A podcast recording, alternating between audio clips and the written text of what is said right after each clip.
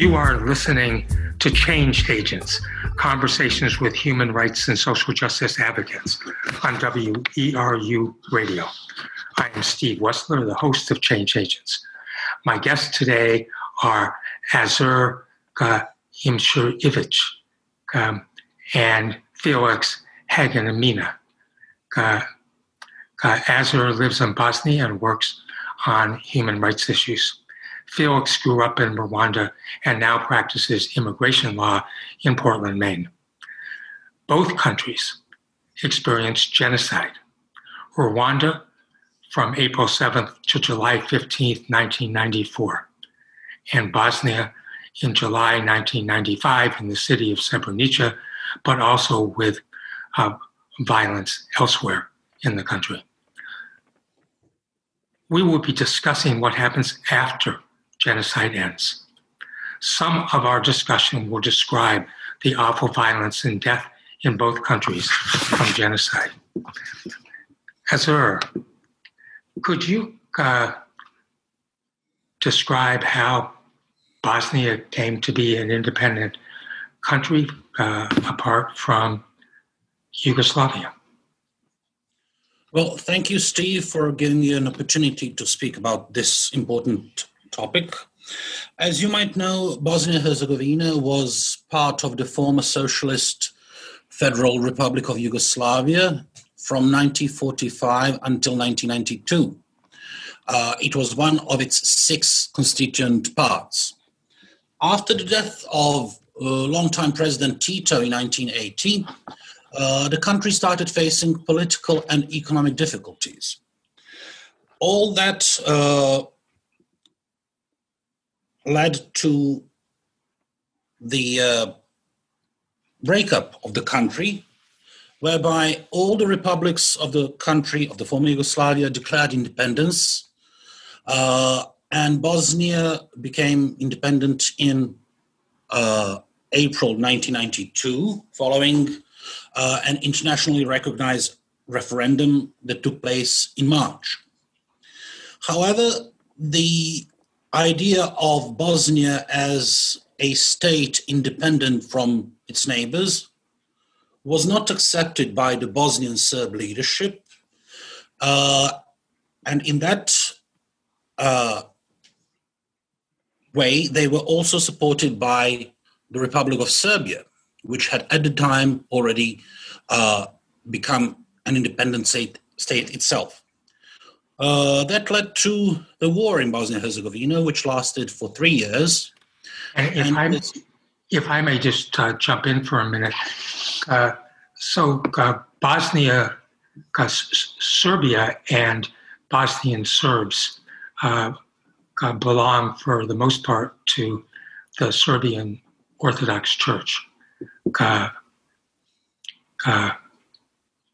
and in the other two groups uh, are Muslims, that is Azur's heritage, and uh, and then the third are Croats, uh, people who had connections at some point to Croatia, who are uh, Catholic. So there was um, significant differences and um, I believe conflict relating to religion at some points. Uh, that is correct. Bosniaks are predominantly Muslim, Serbs are predominantly Orthodox, whereas Croats are predominantly Catholics.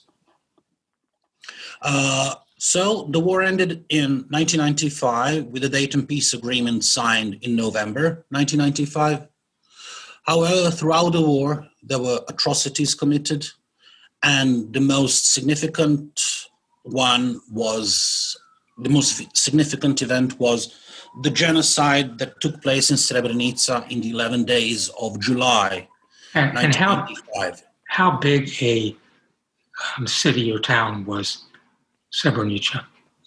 Well, it was not a big town. I believe it had around, before the war, according to the census, I think it had around 40,000 inhabitants, if I'm not wrong.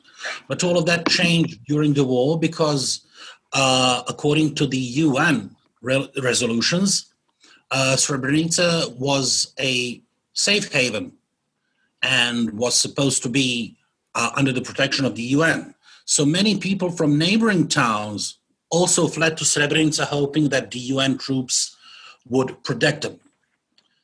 Unfortunately, it did not happen, and when the Bosnian Serb forces took the town in July 1995. And can I just ask a, a, a question? Um, what, were Serbian forces involved at all in this? Serbia proper armed forces, the Republic of Serbia armed forces were not involved, but Serbia as a state provided all the logistic uh, and weapons to the Bosnian Serbs, which had been going on throughout the war. Uh, the result of the Bosnian Serb uh, occupation of Srebrenica was the death of 8,000 men and boys in a period of around 11 days. Uh, and would, would, you describe this as uh, the deaths uh, were mostly by uh, um, bullets to the head? These were executions? Exactly. Those were executions after the Bosnian Serb forces uh, uh, occupied a town and after they rounded up men and boys. Thereafter, they were executed for several days uh, and were thrown into mass graves. Uh, this act of genocide was adjudicated by the International Criminal Tribunal for the former Yugoslavia, which sentenced several Bosnian Serb political and military leaders, I'd rather say dozens, for uh, crimes against humanity and acts of genocide. Also, Bosnia and Herzegovina uh, sued the Republic of Serbia for its role in the genocide, and the ruling of the ICJ was that uh, genocide took place in Srebrenica and that the Republic of Serbia was responsible for failing to prevent the genocide, although it was in a position to do so. And uh, Azur, in addition to uh, the uh, execution of uh, 8,000 plus uh, men and boys, uh, there were significant number of women and girls who were uh, raped by uh, Bosnians, Bosnian Serbs. Is that accurate? Yes, that is correct. It took place not only in Srebrenica but in the rest of BiH. It was deemed as a manner in which Bosnian Serb war aims were to be uh, implemented. Uh, mass rapes took place both in Srebrenica and that part of Bosnia, eastern Bosnia, however, also in western Bosnia and central Bosnia. So, rape, mass rape, was part of the whole genocidal project. So, can you tell me where uh, where you uh, have lived in uh, Bosnia and to what extent it was uh, uh, that did the war reach into um, to Tuzla? Well, I come from Tuzla, which is the third biggest town in Bosnia and Herzegovina, and throughout the war, Tuzla served as uh, a place of uh, safety for refugees from this part of Bosnia, from northeastern Bosnia. Tuzla itself was heavily shelled by the uh, Bosnian Serb forces, but was never but never fell to their hands. However, it was Tuzla that was the first town to see the results of the genocide in Srebrenica after the refugees started arriving in Tuzla and telling their stories. So, so I'm interested when. Well, let me just back up for a second. Um, I, I, I understand now that uh, Tuzla is perhaps uh, a one of the few places where there is significant interaction in a positive way between uh, Bosnian Serbs and Muslims. That is correct. Tuzla is a symbol of multicultural life in Bosnia Herzegovina. It has been so before the war, and it is so now. And Tuzla, as you might know, received several international awards for its approach to multiculturalism, integration, and uh, peaceful coexistence. So, when you first yourself started hearing about what happened in Srebrenica, did you believe it? Well, when we first started hearing stories about Srebrenica, and from the people who were arriving from Srebrenica, we knew there were mass uh, war crimes taking place. But we were not aware and we would not believe the extent of those crimes until afterwards. It is simply impossible to accept the fact that 8,000 people were killed in 10 days or so in the middle of Europe with the UN troops just standing by. So the information we received seemed to some of us exaggerated, but unfortunately they were not. We were in disbelief. And so how long after did you did you really uh, realize that this had happened the way that refugees were telling us? Is, is it uh, over a year? Um, well, I think we realized that this was a serious, very serious uh, human rights crime uh, when we saw the satellite pictures of the US Army, which showed mass graves in and around Srebrenica. I think that at that point it started being clear to us uh, what the extent of the uh, killings was. And did you have any family or acquaintances who from Srebrenica? Uh, for, fortunately, none of my friends or acquaintances from Srebrenica were killed, but their families, uh, family members, uh, had been killed during the genocide. I'm sorry for their for their loss and the loss of everybody. Um, you are listening to Change Agents, conversations with human rights and social justice advocates on WERU Radio. I'm Steve Wessler, the host of Change Agents. My guests today are Azur uh, and Felix Hagenimana. Uh, Azur lives in Bosnia and works on human rights issues. Felix grew up in Rwanda and is now a lawyer in Portland representing immigrants. Both countries experienced genocide.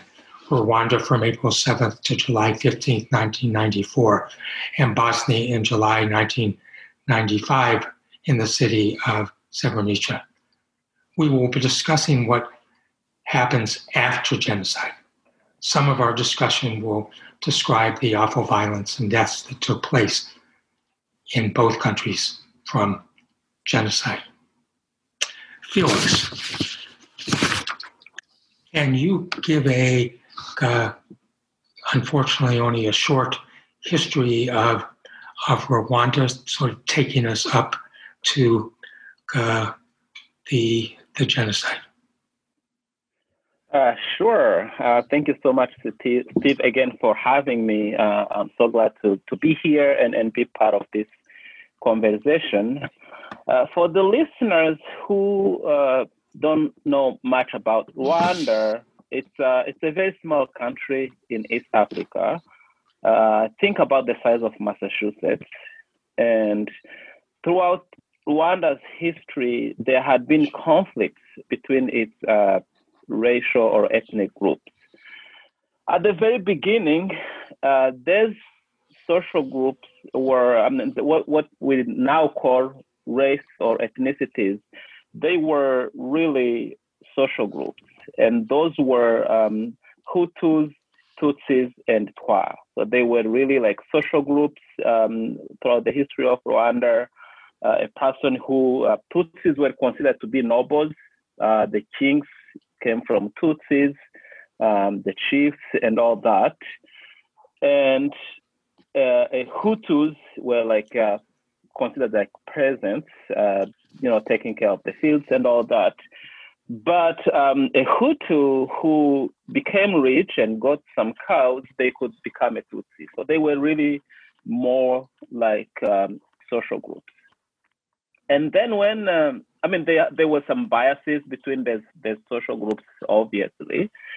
And when colonizers came, uh, Rwanda is a Belgian colony. So when, when um, Western colonizers came, they um, aggravated this stereotypes and they um, actually institu- institutionalized what were like social groups. They became more like ethnicities. People were uh, would get uh, ID cards with their race. Um, opportunities in life began to be distributed based on on race and that kind of thing. So now at this time, although Tutsis had been ruling Rwanda for much of its uh, early history, they were the minority. And so Hutus were the majority. And when Western uh, colonizers came, as it is in Western countries, the majority ruled. So they gave power to the Hutus. Uh, but what happened uh, shortly after Rwanda's independence, the Hutus who now had power, they began to threaten Tutsis and uh, tried to, to kill them. They actually killed them uh, in the so, 60s. Uh, just so I'm clear, that before the genocide, there were um, uh, at least a couple of, of instances where a significant number of uh, Tutsis were killed by Hut- Hutus. Is that right?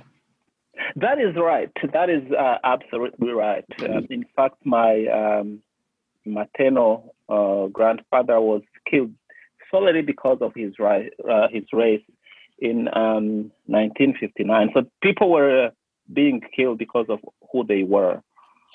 And um, so, so, this continued. Go ahead. Yeah, this, this continued and uh, throughout history. So Hutus who now had power they would drive force Tutsis to flee to neighboring countries. And this happened in the 60s, in the 70s. And many Tutsis went to live in Uganda, in uh, Tanzania, um, uh, Congo. What is what was was Zaire now? It's now it's Congo and Burundi. And so much of this time, uh, these Tutsis who had fled to neighboring countries, they were organizing. They were asking to return to their country. And obviously, those who had stayed, they could not get opportunities uh, such as jobs, uh, certain jobs. They could not be in the military and that kind of thing. So those who had fled, they were, uh, you know, asking to return. And when negotiations failed, they organized a rebel group, which was uh, called the RPF, the Rwanda Patriotic Front. And from Uganda in 1990, they launched a an attack to basically uh, free Rwanda. And um, because of this attack, uh, obviously Rwanda was at war with um, this this majority Tutsi uh, labor group, and those Tutsis who were in Rwanda at the time, 1990, many were put in jail, accused of being uh, accomplices of this uh, rebel group and all that. So and, uh, this began, yes. So I wonder if you can take us um, up to the beginning of the genocide. Yes, uh, and and so this uh, with this war going on uh, from 1990 till 1994, uh, Tutsis were basically considered uh, a menace to to the regime, which was Hutu, and um, there were conflicts, obviously, but I think that during this time it was then the time that you know the, the genocide was um, was probably, there was probably some planning that went into the, the genocide. And then um, the person who was the president of Rwanda in 1994, April 7, 1994, uh, his airplane was um, shot down when he was actually, I think he was coming from uh, peace uh, negotiations. And this uh, began the genocide, which lasted 100, 100 days, and uh, during which uh, about, um, by some estimates, close to 1 million people were killed. It's a it's a massive number. I, I mean, I've heard, you know, 800,000. it doesn't, it's, whether it's, both numbers are, are just huge and in such a, a short time. And so uh, everybody understands those people killed were Tutsis as well as some number of Hutus who were trying to help or support uh, Tutsis in this awful time. Would that uh, be that is correct? Okay. Yeah, that that is correct. It was mostly Tutsis, but also moderate uh, Hutus. Uh,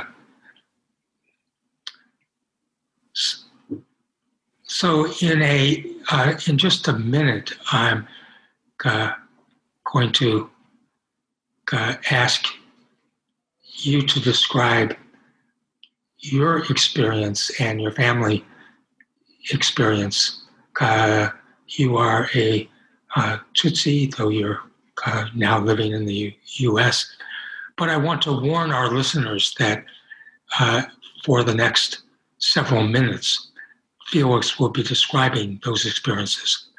This will include descriptions of extremely disturbing violence. Some of you may want to turn off your radio. Uh, and if you have young children that are listening, you may decide to uh, uh, simply turn the sound down uh, until uh, we move on to another another topic. Uh, so, how old were you when the genocide started? Oh, I was only 12. Uh, I was 12 at the time. I was uh, I was very young. And uh, uh where were you living, and who were you living with, and then you can talk about just what happened.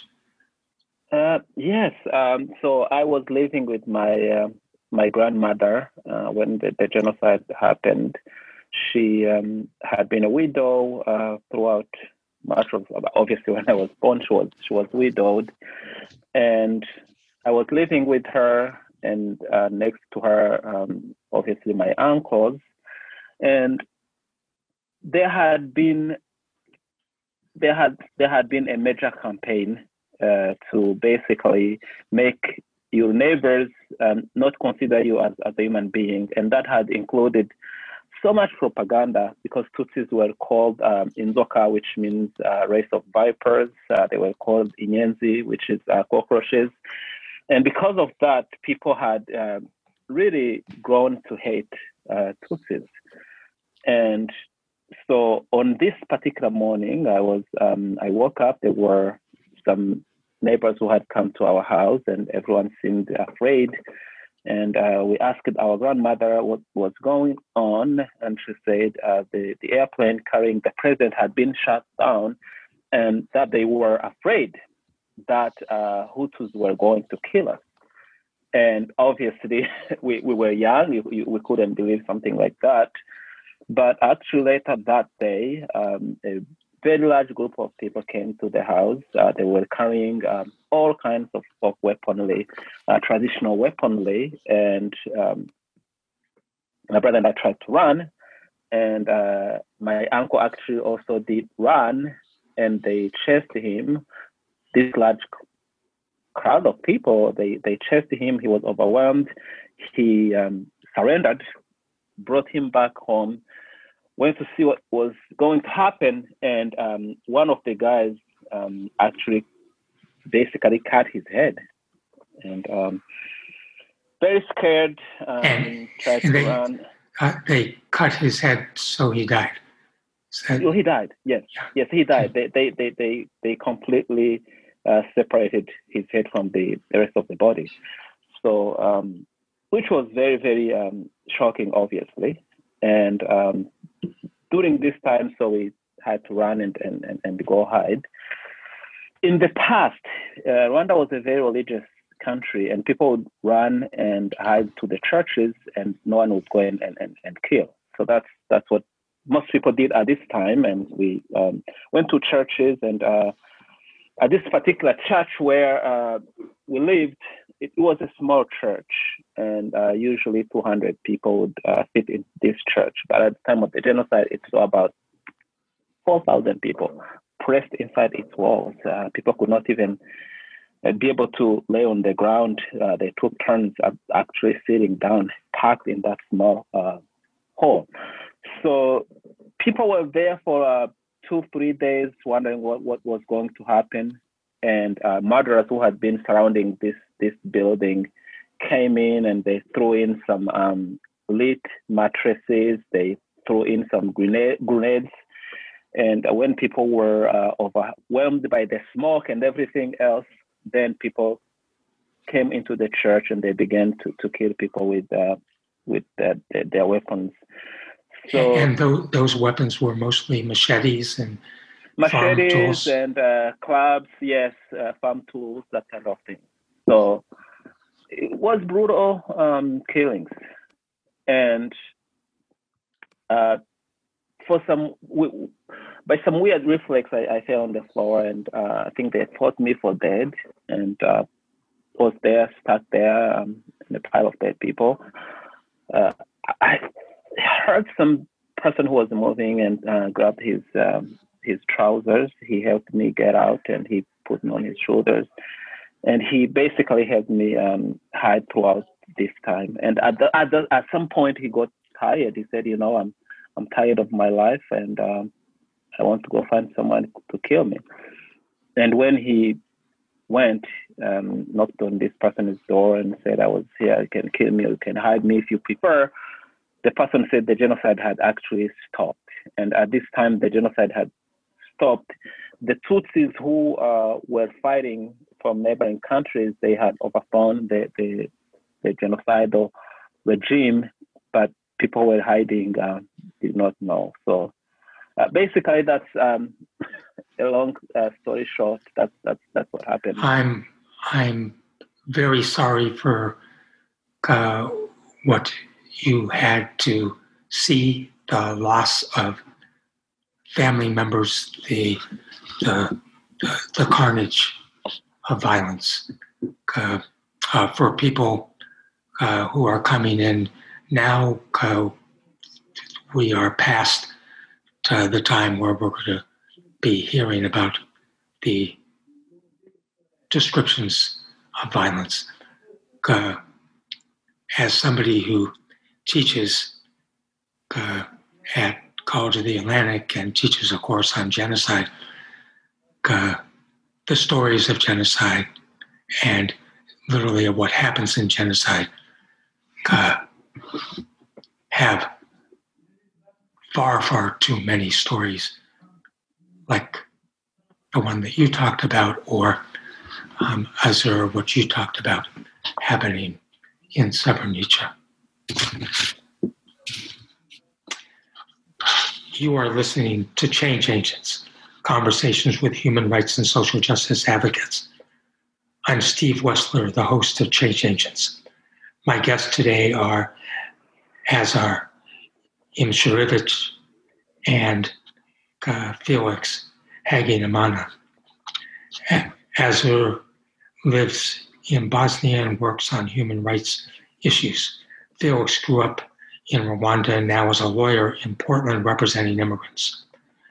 Both countries experienced genocide, Rwanda from April 7th to July 15th, 1994, and Bosnia in July 1995 in the city of Srebrenica. Uh, we now will begin discussing what happens after genocide. Uh, uh, and perhaps uh, b- before we do that, because Azur talked about the um, uh, that there were international courts that um, uh, declared that what happened in Srebrenica was uh, genocide. And am I correct that that also happened for uh, Rwanda? Yes, it happened uh, for Rwanda. There was what was called the International Tribunal for Rwanda, which was the UN uh, tribunal. Uh, but Rwanda had also its model of, of uh, transitional justice. Yeah, I'll get there in a minute, but it's it's. I think it's important uh, to know that that what the international response, which came afterwards, so it wasn't stopping genocide but those two courts uh, were really the first time after World War II uh, when there was a uh, multinational effort to bring the uh, the people who were responsible for the genocide to justice. Uh, so, um, Azur, can can you talk both about uh, after the war what happened in Tuzla, but also what happened elsewhere. Was did things get back to normal? Or are they back to normal now, 25 plus or minus years years apart? Well, as far as Tuzla itself is concerned, things in Tuzla have pretty much gone back to normal as I said, it has always been a model for a multicultural approach to peaceful coexistence of different ethnicities. However, people who returned to Srebrenica after the war faced enormous difficulties and obstacles in their lives. First of all, they were denied the right to return. Uh, can, can, can, I just ask when you say people, are these mostly um, Muslims and Croats you're talking about, or Serbs as well? Uh, when talking about Srebrenica, it's Bosniaks, Bosnian Muslims only. Okay. Uh, and I'm talking about Srebrenica now. Uh, people faced enormous difficulties when they tried to return. Eventually, uh, most of them who wanted to return managed. Uh, and then they faced uh, administrative uh, difficulties in you know uh, rebuilding their homes, getting jobs, uh, in all aspects of their social lives. They were told by the local Bosnian Serb held authorities that they were not welcome. However, the returns process was to some extent uh, successful, but what remained is the denial of the genocide in Srebrenica by the Bosnian Serb leadership and by the Bosnian Serbs in Srebrenica. So, regardless of the party affiliation, regardless of what they think about each other, they still say that what happened in Srebrenica was maybe uh, grave crime, a serious crime, a horrendous crime, but they flatly refuse to say that it was genocide. Uh, are they also disputing the number of people who were killed? Yes, many of them dispute the number of people who were killed. They say, oh, it's impossible that uh, 8,000 people plus were killed in 10 days. Those must have been soldiers or people who died before the uh, the uh, occupation of Srebrenica by uh, Bosnian Serb forces. So they will use any tool to deny the genocide took place.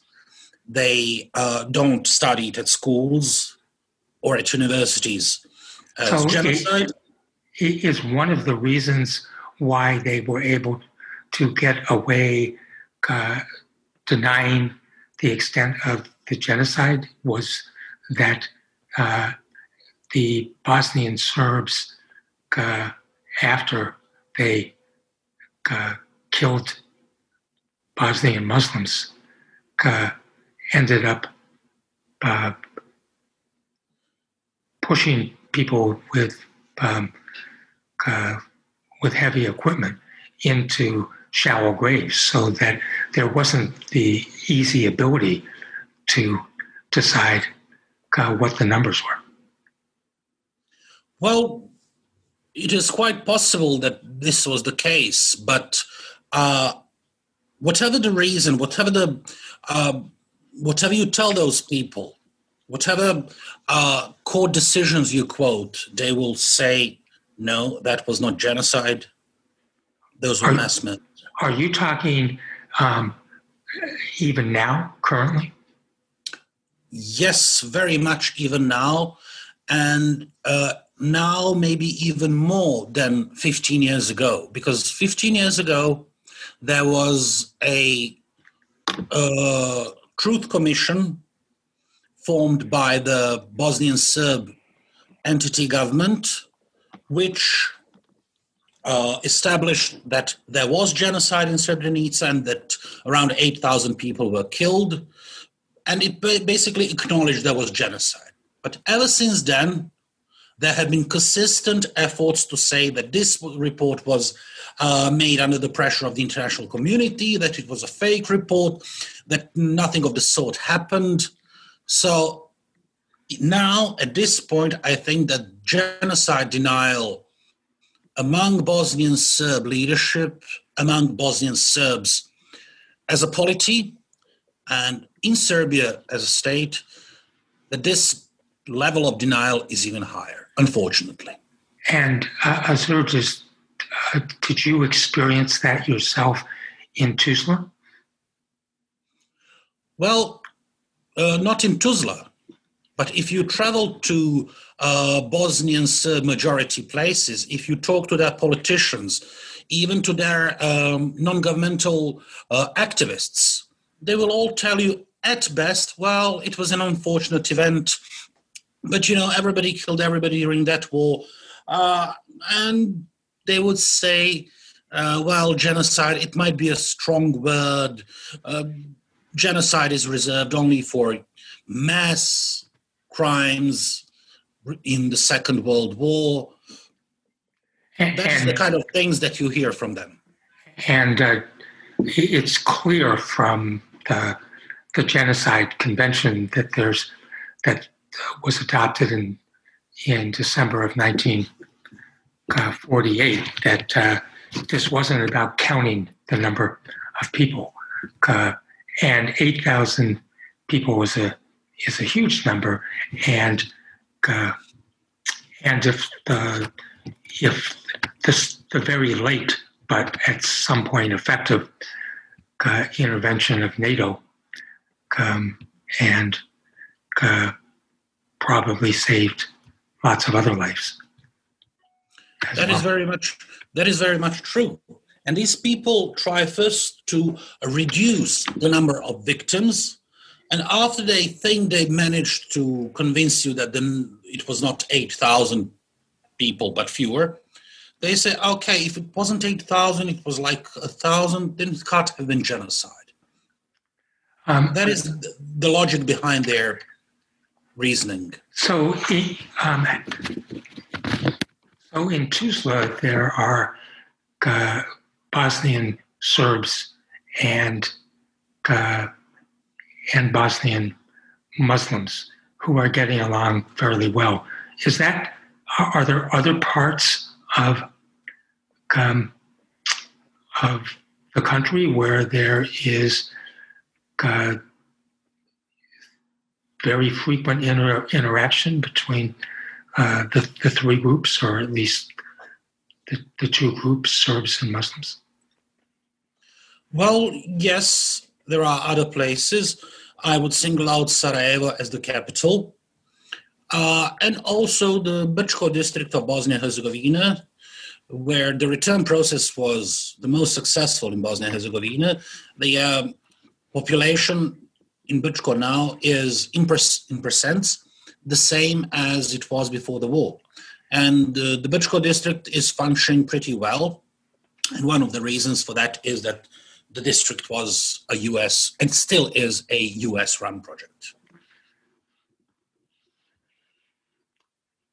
So, just thinking about in in those communities where there are uh, the different groups that make up Bosnia are present.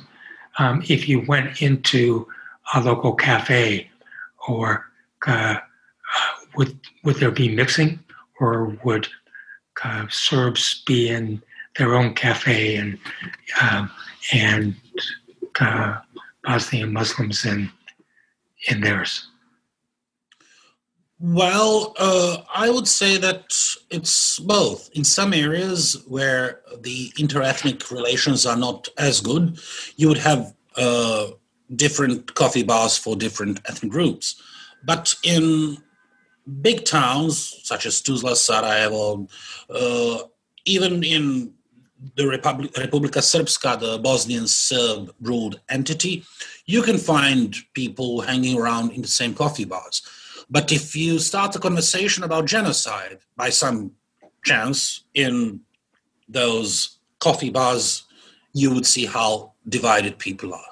So as long as you avoid this topic or politics in general, it's fine. You can have your drink, you can even have fun with the local people, but uh, there are no-go areas in the discussion or in the conversation that you have with those people.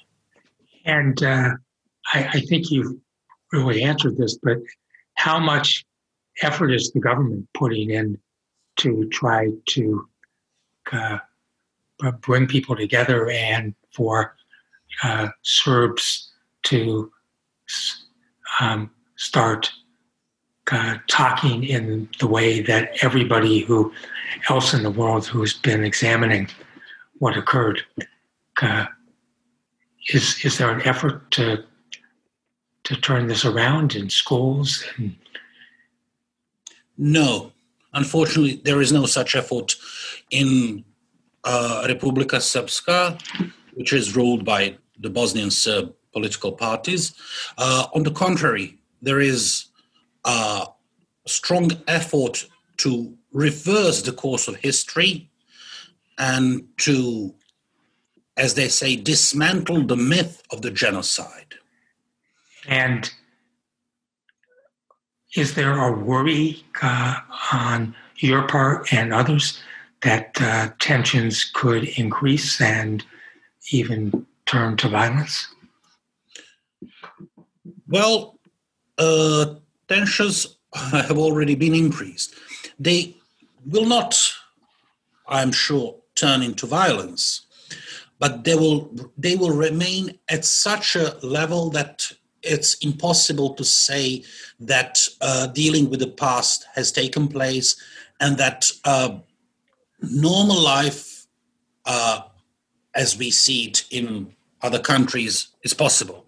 So there will be, always be uh, this tension which could lead to individual acts of violence, not mass violence, but it will always be there somewhere in the air there is still this tension that uh, rules people's lives, unfortunately. Um, uh, thank you. That uh, is a uh, disturbing, but perhaps not, unfortunately, surprising uh, set of barriers to, to moving past the awful genocide.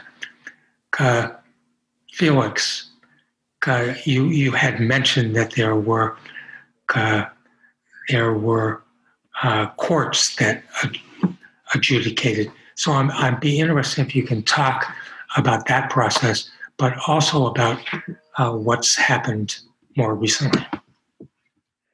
Uh, sure. Um, you know, I, I think, uh, especially for Africa, you know, the, the, Clinton campaign had this slogan that says it's the uh, economy stupid.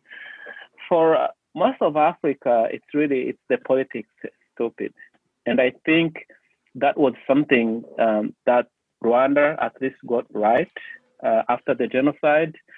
They um, genocide denial it's, it's also a big a big problem even until now. It's, it's on the rise especially in the diaspora. But rwanda got at least one thing right. They got the politics right when it came to how to deal with this this crisis. Because what had happened the world had basically abandoned rwanda. Um, the un came they the foreign countries came they took their own people when people were being killed. And uh, after the genocide, the leadership of Rwanda, um, many of whom dealing with uh, trauma of losing their loved ones and, and, and all that, they decided uh, as a country, we need to find a way to live together.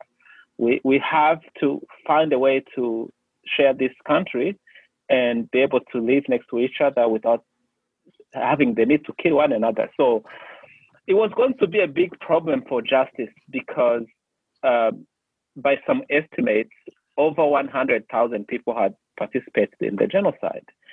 And there was no way um, that they could try all these people with the formal judicial systems, which had been even crippled by the genocide. So the, the government said, you know, we are not going to, we, we have to come up with solutions, local solutions to this problem and they end up putting in place a system that they called uh, the Gacaca, which was a participatory process. People in the villages would come together. They would um, elect people that they thought were people of integrity in this village, and uh, they will go through the people who, who lived in this area, the people who have died, and um, the people who have killed them.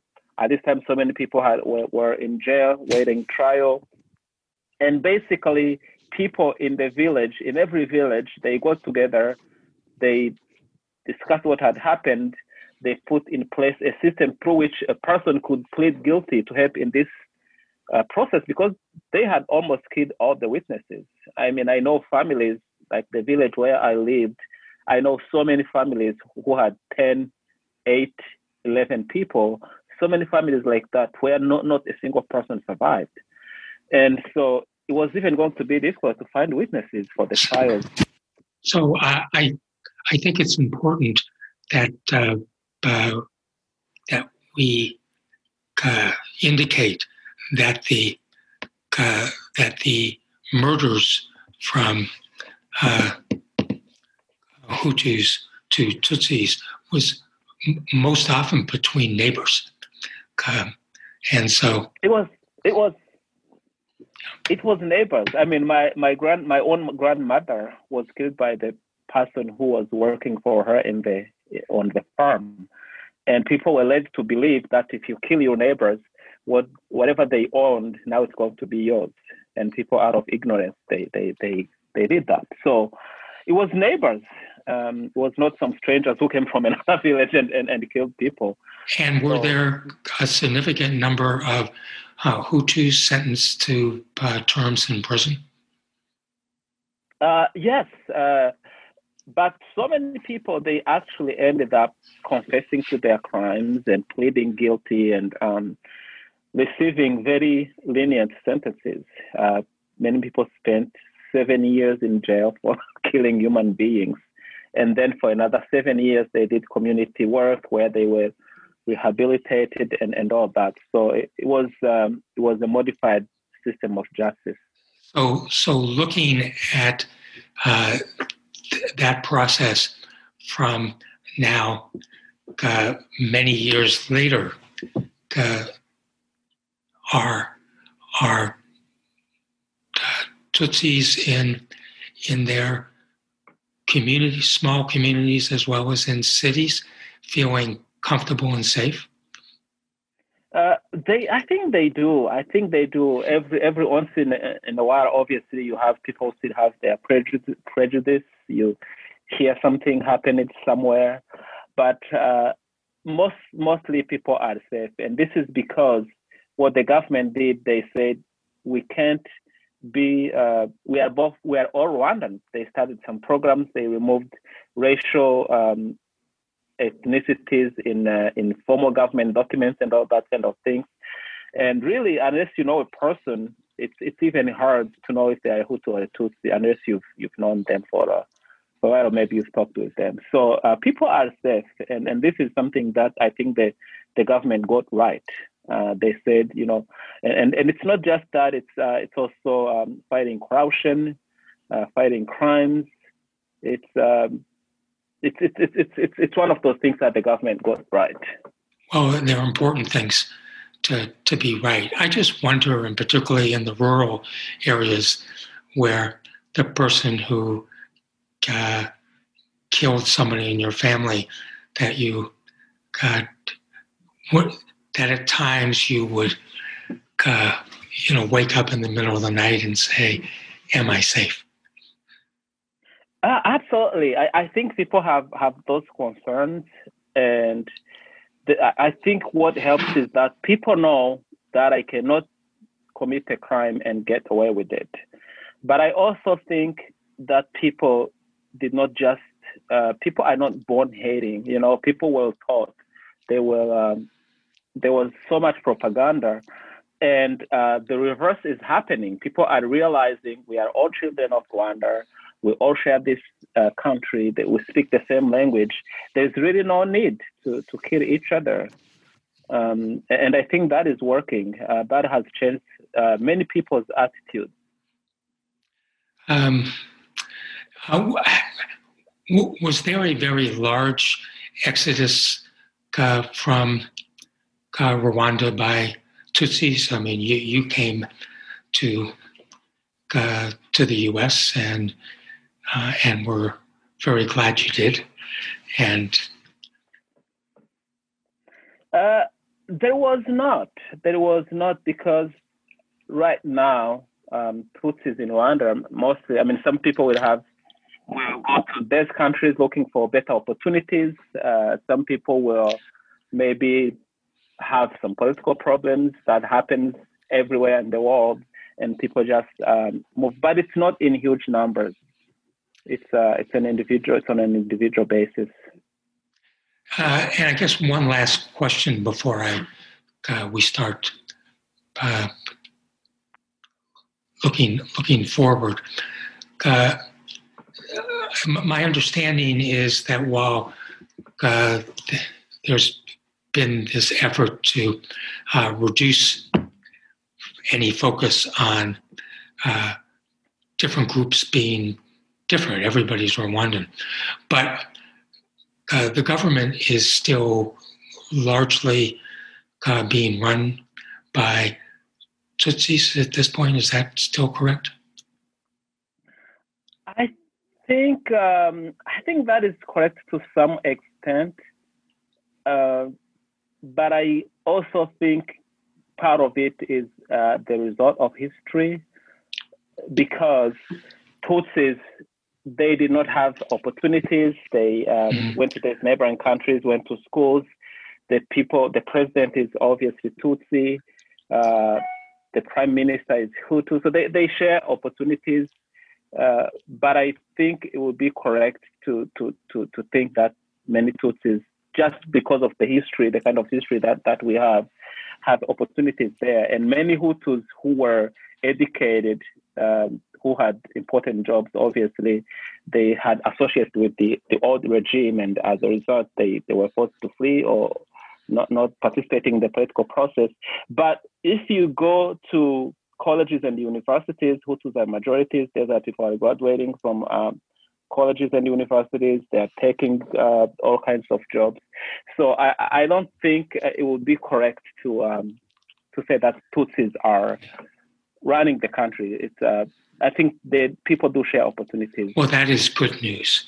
Um, Azur, do you have um, what's your hope for the near future? Near future meaning the next 10 years.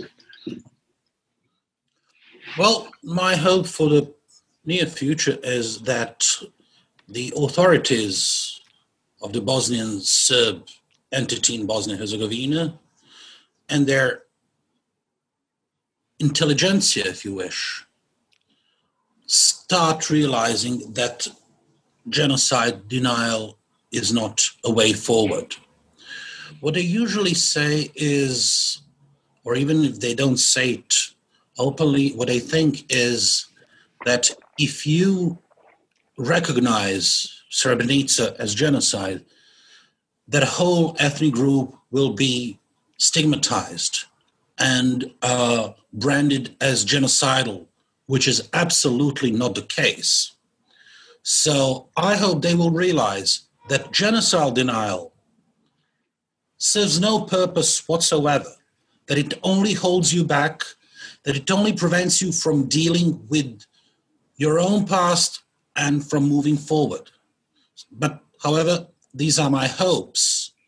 The way things stand now, I'm afraid uh, in the near future we can expect the Bosnian Serb leadership to intensify its efforts on genocide denial and uh, prevent any sort of discussion as to what happened 25, 26 years ago and how we move forward. Their strategic aim, anyway, is to prove that Bosnia as a independent and viable state is impossible, and they will do, for political reasons, anything they can to prove it and to, uh, at some point, uh, secede from Bosnia.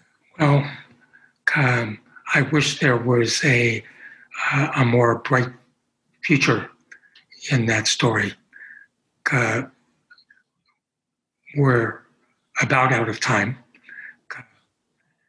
I want to thank both of you for talking about such difficult issues um, and uh, and giving us a chance to explore uh, genocide that occurred at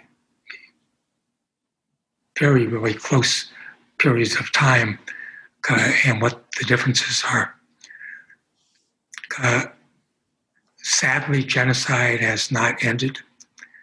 Uh, I could probably have a, a larger a larger list of genocide since uh, what happened in uh, Rwanda and Bosnia, but the violence and deaths of Rohingya Muslims in uh, uh, Buddhist majority Myanmar uh, would simply be one.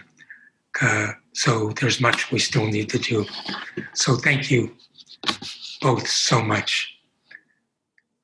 You are listening to Change Agents, conversations with human rights and social justice advocates.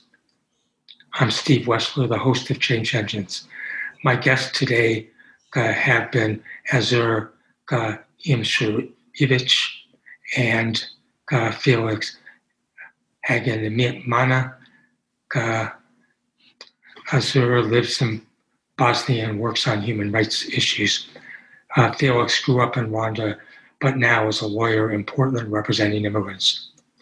Both the countries experienced genocide Rwanda from April 7th to July 15th, 1994, and Bosnia in July 1995 in the city in Srebrenica and elsewhere.